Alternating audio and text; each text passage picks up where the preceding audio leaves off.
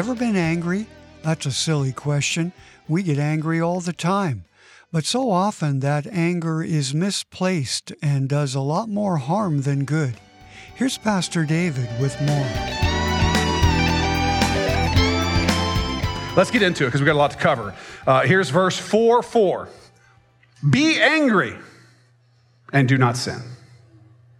Meditate within your heart on your bed and be still. Selah. Be angry and do not sin. So we're supposed to be angry, right? Well, let's talk about that. Is anger ever good? Is it ever good to be angry? Well, that's actually pretty easy. There are times when it's good to be angry. There are times when anger is definitely good. God gets angry. He gets angry at sin. We see Jesus, the Son of God, get angry a couple times. One of the times we see Jesus get angry because of people who were so much more concerned about their traditions and what those traditions gave them in terms of their status in society and so on than they were about their brother. Listen to this story. This is Mark 3 1 through 5. This is uh, Jesus. And he entered the synagogue again, and a man was there who had a withered hand. So they watched him closely, whether he would heal him on the Sabbath, so that they might accuse him. And he said to the man who had the withered hand, Step forward. Then he said to them, Is it lawful on the Sabbath to do good or to do evil, to save life or to kill? But they kept silent. And when he had looked around at them with anger, being grieved by the hardness of their hearts, he said to the man, Stretch out your hand. And he stretched it out, and his hand was restored as whole as the other. Jesus is angry with these men because there's this man with a withered hand that had the opportunity to be healed, and they did not care. They didn't care. Who's like that? Who would not hope for the healing of their brother? Uh, you've got two good hands, and you see a guy who's got one that's messed up. He has the opportunity to be healed, and you just keep silent. You just don't care. You just have a hard heart. You're more concerned about yourself and keeping your status and the way things should be and the traditions and whatever than seeing Jesus come and bring healing to somebody who needs it. Yeah, it's worth getting angry about. It's worth getting angry about. But notice that although they were hard hearted and although they did not love this man who had a withered hand, Jesus wasn't just angry, he was also grieved. He was grieved by the hardness of their hearts. Because Jesus didn't just love the man with the withered hand, he loved them too. And it grieved him because he cared about them that their hearts were so hard and sinful. It hurt him. He was sad that they were hard hearted. The truth is that a hard heart is much worse for you than a withered hand, even though it's not always as easy to see we don't always understand or get when we have hard hearts, but it is much more damaging to you than a physical problem with your hand could ever be. And Jesus knew that, and he was grieved for them.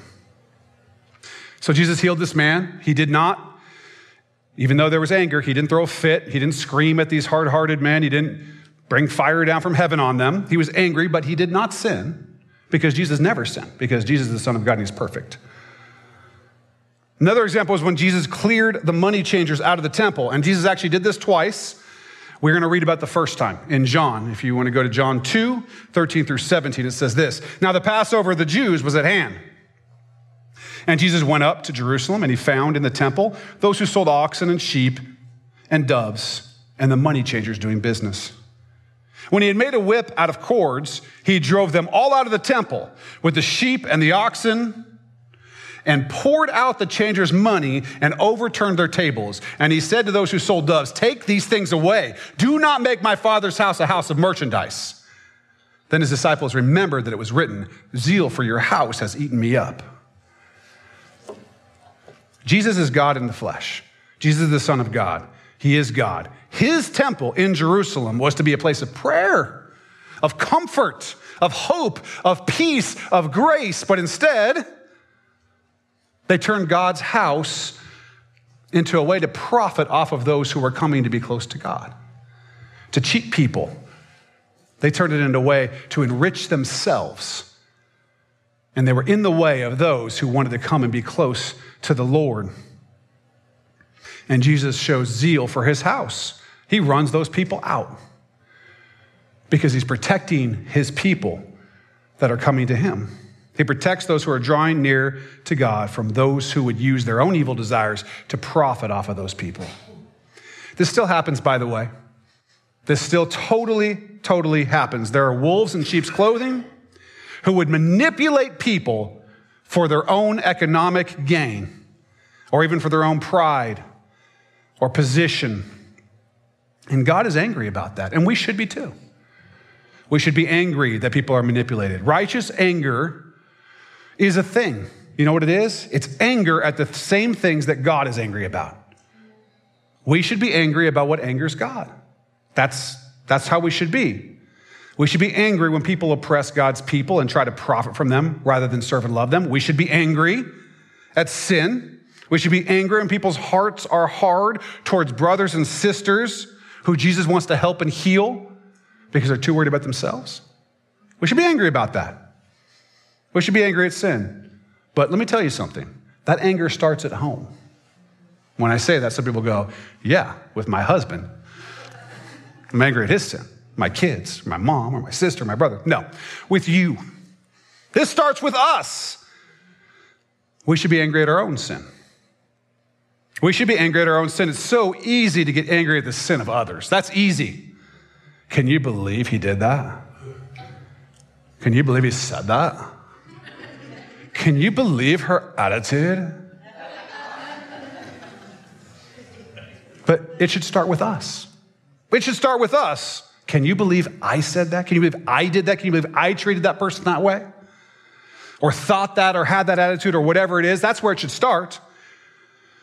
We should be thinking, that's no way for a Christ follower, a person who loves God to act. I need to be angry at my own sin. We should have zeal for God, not zeal for ourselves. It's very easy to get angry at the sins that we see as harming us.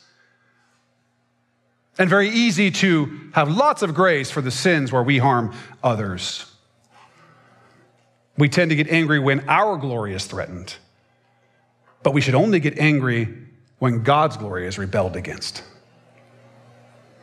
If every time we got angry, we asked ourselves, is this about my glory or God's glory? I think that would cut out a lot of it right there. If we just ask, is this about my glory or is this about God's glory? We just might check ourselves a little more often. Remember, Jesus knew how to be angry and not sin because Jesus is God. We aren't as good at it from what I've seen, at being angry and not sinning. So we must always walk in the Holy Spirit so that we don't sin in our anger.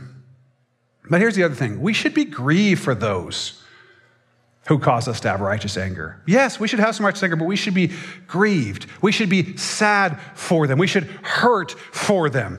Our anger over our own sin is usually followed with grace for ourselves. My experience, very little anger over my own sin, some grief, lots of grace. My experience with other people, very anger of their sin, very little grief, very little grace. There's something wrong with that. Something wrong with that picture. Our anger over other people's sin should be the same as we are our anger over our own sin. We should love our neighbor as ourselves. What does Jesus say?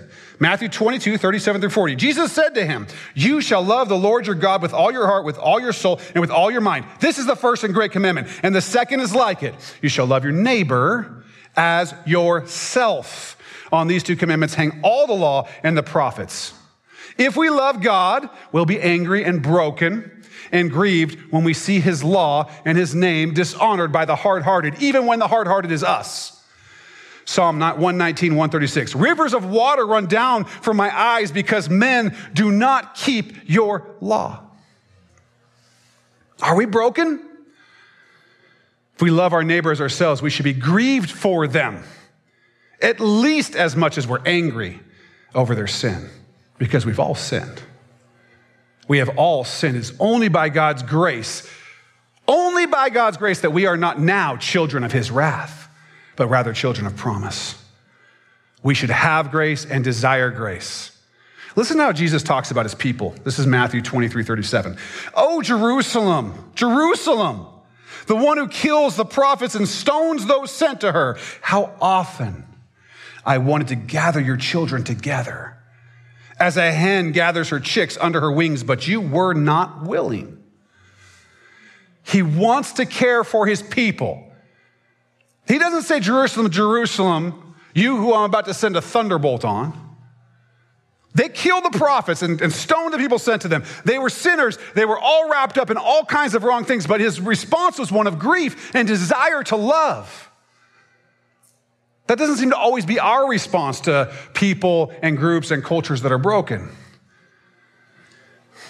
He wants to care for them like a mother hen gathering chicks under her wings to protect them, to love them.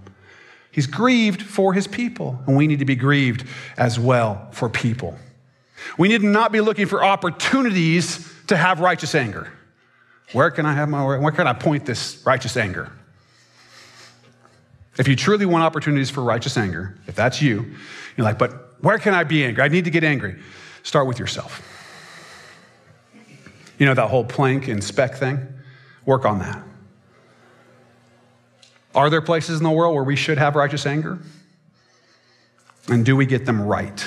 Well, let's talk about a couple. What about abortion? Abortion is killing the most vulnerable people made in the image and likeness of God.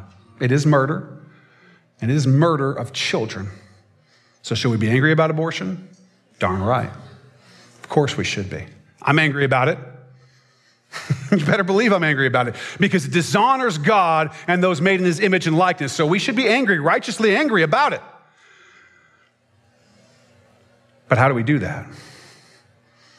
Well, we got to be angry about all of it. Can't just pick this or that. We should be angry that our society has perverted sex and deceived people so that sex is no longer revered as a gift for a man and a woman in a marriage for life it's not that. So, that, so it's not valued. That's why young men get young women pregnant, because they've been deceived. We should be angry that we have been part of a society that deceives them. And then they feel like they don't have any options, and that leads to abortion.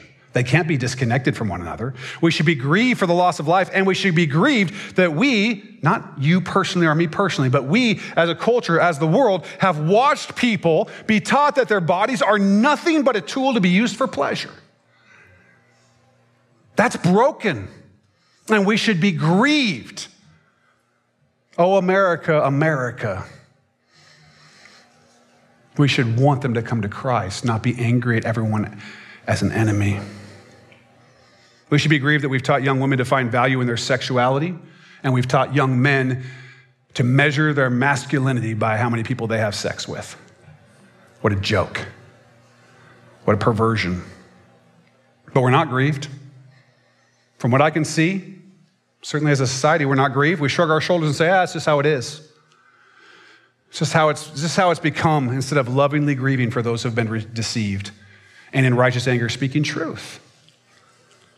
We get angry about abortion, and we should, but we should be angry and broken over our own sexual sin also. They can't be separated. We should be angry, we should be broken, and we should have grace. We should have grace. We should welcome those who have been lied to, who have been deceived, who have been led astray by these things, by what they've believed from the culture, by what they've caught from the culture. And we're all part of it. Me first. Listen, I also watch Seinfeld or whatever where they talk about sex. Every, every show, everything out there. Sex is talked about as a cheap thing that you do for fun whenever you want, with whoever you want. And I laugh because they make funny jokes. I'm not saying that doing that, like everyone has to throw their television away. So we need to be careful about what message that sends. On one side, we say we believe in the scripture. On the other side, we laugh at those who mock God in the way they view sex. And then we get mad about the fact that there's abortion, which is nothing more than dealing with the consequences in an evil way for the evil thing that they thought before. We need to be angry for all of it, and broken and grieve for all of it, and gracious with all of it. Who needs Jesus more than me, a sinner, and those who are outside who have had abortions? who have had their girlfriend have an abortion, who have taken their kid to go have an abortion, who feel broken about it.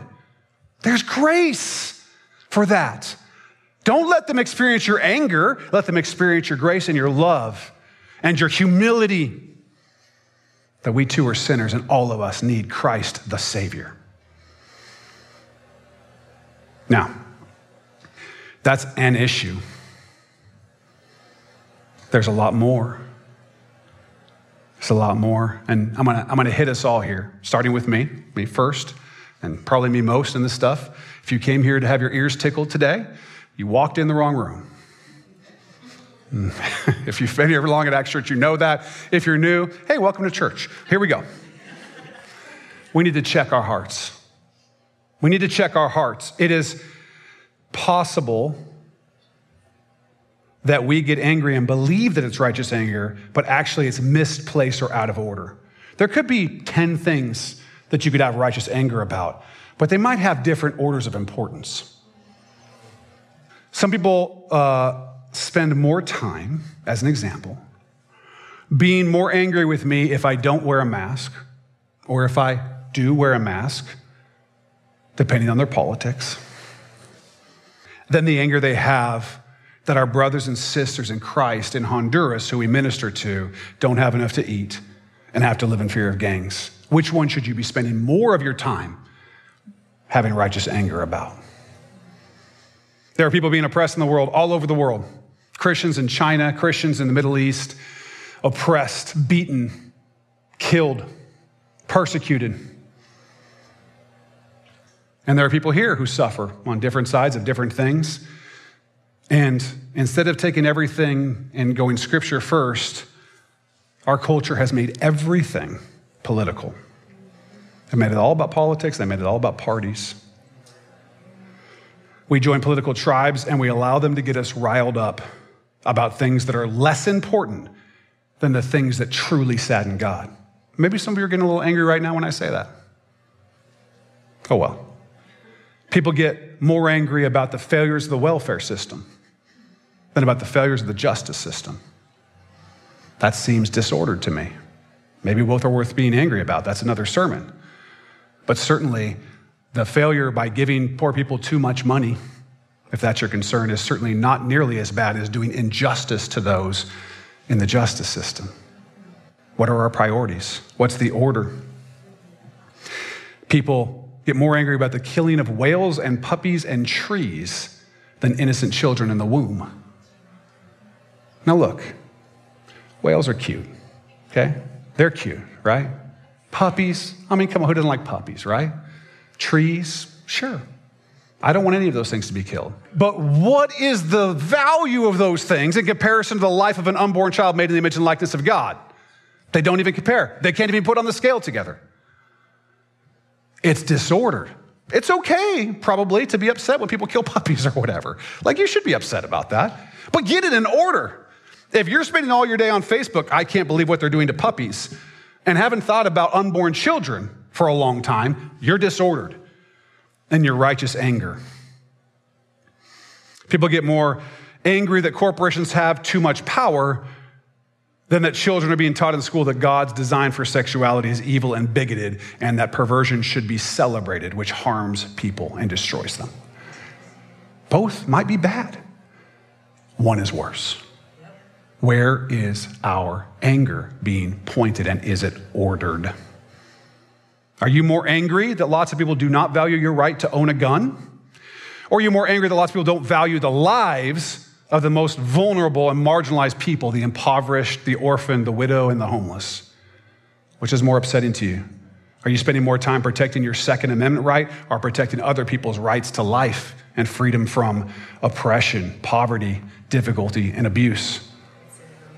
What's it look like? Do the things that make God angry make you the most angry? Or are there other things that make you the most angry? Is your anger in the wrong direction? Listen, this has become very clear to me, and you probably have seen it too. Political tribalism is destroying humanity at large. And it is a cancer on the church. It's a cancer on the church because it causes righteous anger some of which is righteous anger, don't get me wrong, to be prioritized wrongly. Remember, I didn't say you can't be angry about all the things I just mentioned. You can. It's another sermon, like I said.